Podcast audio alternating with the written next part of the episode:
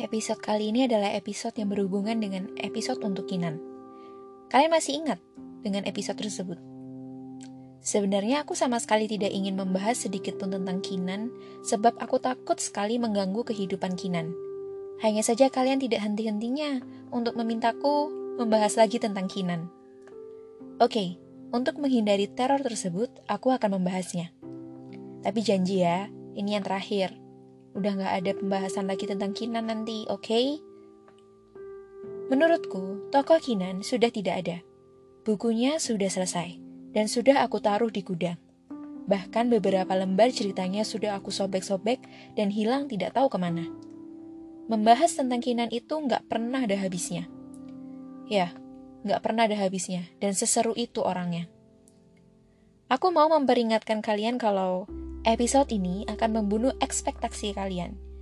Ini bagi kalian yang berangan-angan happy ending antara Kinan dan Sinar Senja. Babe, this is not fairy tale. Ini bukan dongeng. Ini juga bukan drama Korea atau drama Cina atau drama Thailand lainnya. Kalau kalian sudah mendengarkan Sinar Senja yang episode untuk Kinan, kalian pasti sudah bisa menyimpulkan sendiri bagaimana hubungan Kinan dan Sinar Senja. Apa? Ceritanya menggantung dan kurang jelas. Oke, okay, aku akan memperjelas di sini. Sekarang aku mau tanya ke kalian. Pernah tidak kalian menyudahi suatu hubungan yang dari awal tidak pernah ada kata mulai? Pernah tidak saat kamu mulai mengenalnya diri sendiri sudah menyuruh untuk merelakan orang tersebut? Kinan adalah seorang individu yang membuatku begitu. Aku harus melepaskannya bahkan sebelum aku mengutarakan perasaanku. Ya, ketika aku mengutarakan perasaanku, aku sudah benar-benar harus mengikhlaskan orang ini sebelum semuanya menjadi lebih buruk. Karena aku sadar bahwa aku tidak akan pernah bisa menjadi seorang yang dia favoritkan atau aku juga nggak bisa untuk memilikinya. Ternyata benar, semesta memberiku petunjuk dan menyuruhku untuk menyerah. Aku melepaskannya, aku merelakannya, dan mengikhlaskannya. Awalnya agak berat sekali harus melepaskan dan kehilangan dalam satu waktu.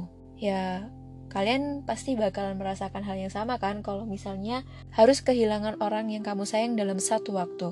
Kehilangan dan melepaskan adalah kata-kata yang sama sekali tidak menyenangkan. Ada yang protes sama aku. Waktu itu aku curhat sih.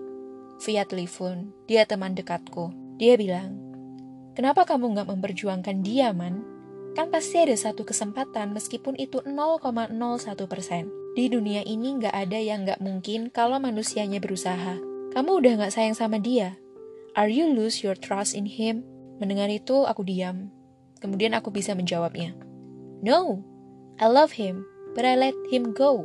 Aku meninggalkannya bukan karena aku gak sayang sama dia, justru sebaliknya. Gak semuanya bisa diperjuangin. Karena kalau cuma seorang aja yang memperjuangkan, semuanya sia-sia. Gak akan dapat dan gak akan pernah berhasil. Aku gak mau buat dia tertekan dengan adanya aku di dunia ini. Mendengar ucapanku via telepon, temanku hanya diam. Perihal episode untuk Kinan, dia sudah mendengarkan pesan untuknya. Dia sudah mendengarkan podcast tersebut. Berkat pesan tersebut, kami kembali berkomunikasi. Dia menghubungiku selang dua hari setelah podcastku di up, di update. Kalian tahu tidak? Bagian paling sedih adalah telepon itu adalah telepon tentang penjelasan, ucapan maaf, dan ucapan perpisahan. Sejak saat itu kami sama-sama tidak saling menyapa lagi. Boro-boro saling menyapa, kita sendiri aja sudah lost in contact gitu loh. Ini yang buat aku sedih. Aku kehilangan temanku lagi. I lost my best buddy. Aku tidak mengingat banyak tentang isi dari telepon tersebut. Semoga isinya tidak salah ketika aku mengungkapkannya di sini. Ada beberapa yang aku ingat dan buat saya harus bertatap muka dengan kesedihan lagi. Dia bilang kepada saya bahwa dia sudah berlayar dengan pilihannya. Ya, dia sudah memiliki kekasih. Aku hanya diam. Lalu tak lama kemudian aku tersenyum meskipun senyuman itu tidak bisa dilihat oleh dia langsung. Setelah itu aku mengucapkan, Selamat, I'm happy for you, both of you. Dari sini kalian sudah bisa mengambil kesimpulan kan kalau endingnya gimana? Dari awal dia sudah aku anggap sebagai rumah. Tetapi kenyataannya dia hanya rumah sewa bagiku. Lebih tepatnya, aku hanya bertamu sebentar. Ya, pemilik rumahnya tidak senang aku ada di situ. Ada di rumahnya. Makanya itu, aku memilih untuk pergi dari rumah tersebut. Kenapa aku bilang begitu? Karena dari awal aku tidak pernah dianggap sebagai rumah olehnya. Aku rasa dia hanya menganggapku sebuah dermaga kesepian dan menyedihkan. Dia datang, singgah, lalu dia pergi. Dia pergi ketika purnamaku sedang terbentuk hampir sempurna untuknya, sedang terang-terangnya untuknya. Aku menghargai keputusannya. Selekas dia pergi memang menyisakan luka, tetapi sekarang saya sudah biasa saja. Ah, aku ingat. Di telepon itu, aku bilang gini. Akhirnya, Kinan pergi ke utara dan aku ke selatan. Lalu dia menjawab, iya, tapi bisa jadikan bertemu di satu arah yang sama. Ucapnya. Tahu tidak, pernyataannya itu membuatku geram. Kenapa? Karena aku tidak bisa menjawab iya dan tidak bisa menjawab tidak. Aku dan dia akhirnya memilih untuk berlayar sendiri-sendiri, mengarungi samudera ke arah yang berbeda, mencari jati diri masing-masing, dan meraih mimpi masing-masing.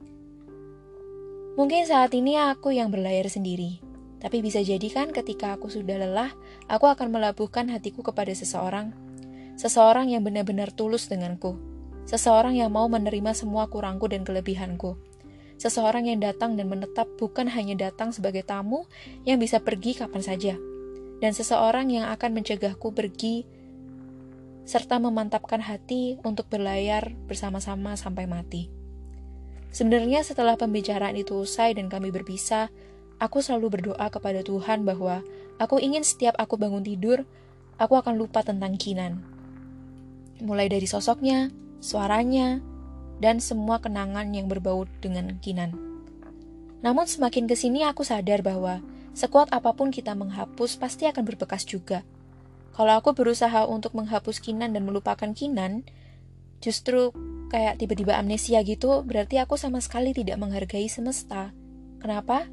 Karena mungkin cerita bertemu dengan Kinan dan kenangan ini yang membuatku belajar untuk tidak mengulang hal yang sama. Kenangan ini menjadikanku seorang Amanda yang jauh lebih kuat untuk hmm, menjalani kisah cinta ke depannya. Nanti, kalau aku sudah bersama dengan seseorang, aku bisa belajar dari masa lalu, bisa mengatasi masalah yang mungkin sama, bisa menerima kepergian seseorang ini dengan ikhlas kalaupun dia memang harus pergi. Maka dari itu, aku sekarang mensyukuri hal-hal yang pernah terjadi kepadaku, entah itu sedih atau senang. Karena dengan cara ini aku bisa memaafkan Kinan dan diriku sendiri.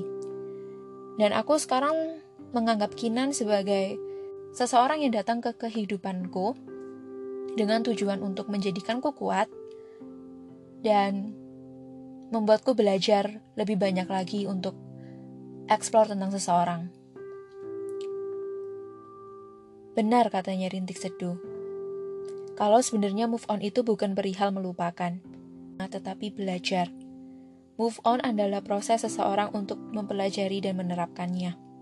Mama dan tanteku menyuruhku untuk mencari pengganti Kinan, agar aku bisa move on. Aku tidak pernah setuju dengan statement bahwa kalau move on harus cari penggantinya.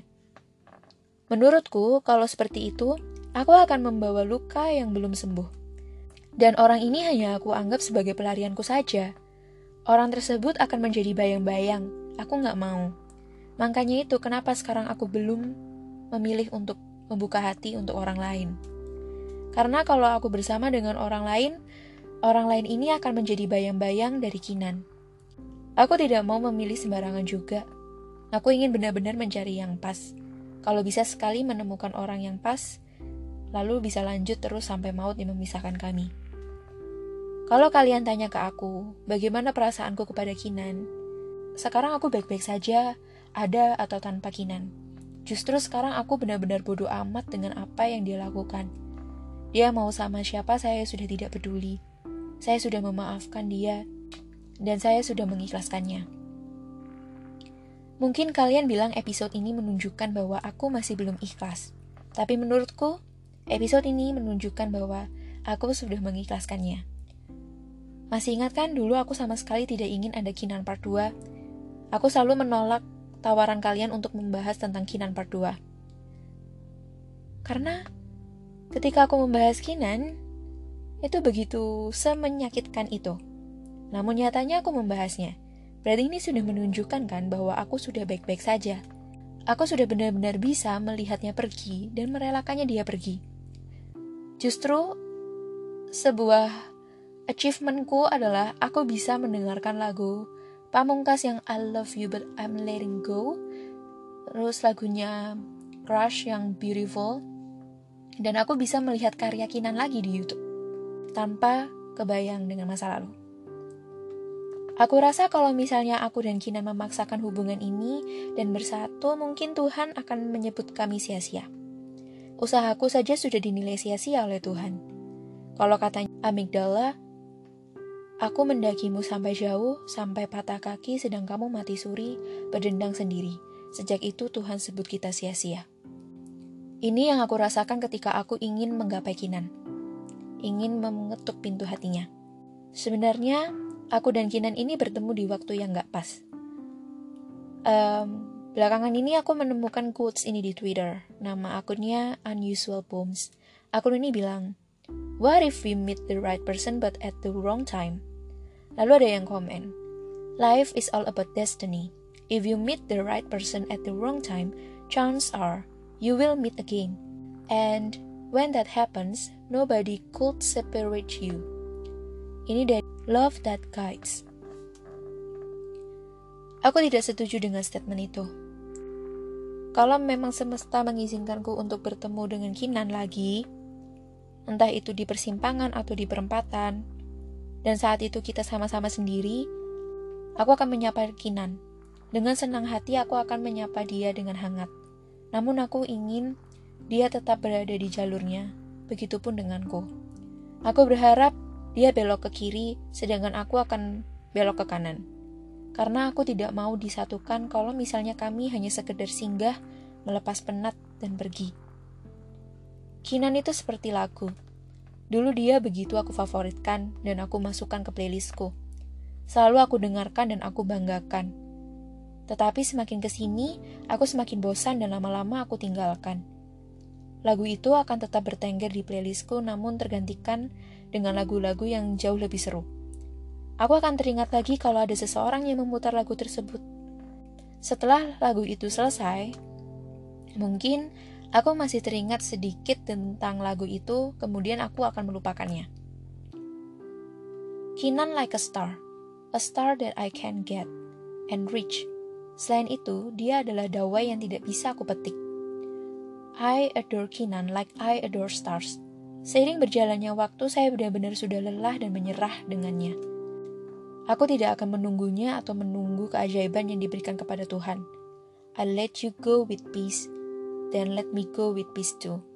After this podcast, I never bother you again with your girlfriend.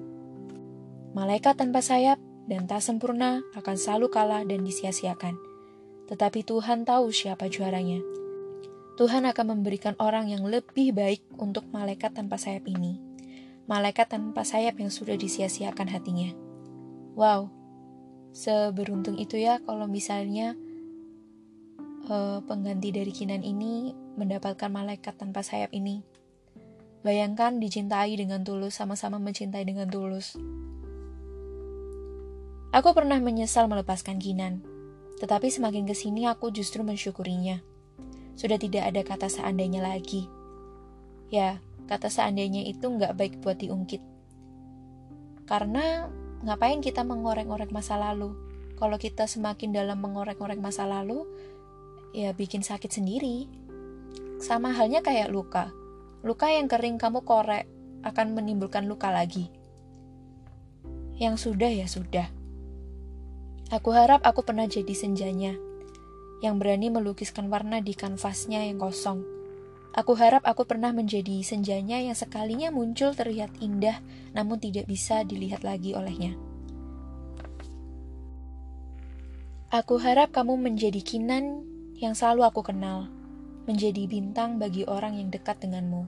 Now you are not my stars again, karena aku sudah melepaskannya. Bintangku sudah pergi, sudah jatuh Kekasihmu lah yang memiliki bintang itu. Sampaikan salamku kepada kekasihmu. Maaf telah mengganggu kalian. Setelah ini, aku tidak akan mengganggu kalian lagi. Sekarang, Aku gak takut menjadi ahli untuk melihatmu pergi. Justru aku takut menyambutmu kembali. Pergi yang jauh ya Nan, karena aku akan melakukan hal yang sama. Aku akan pergi sangat jauh darimu.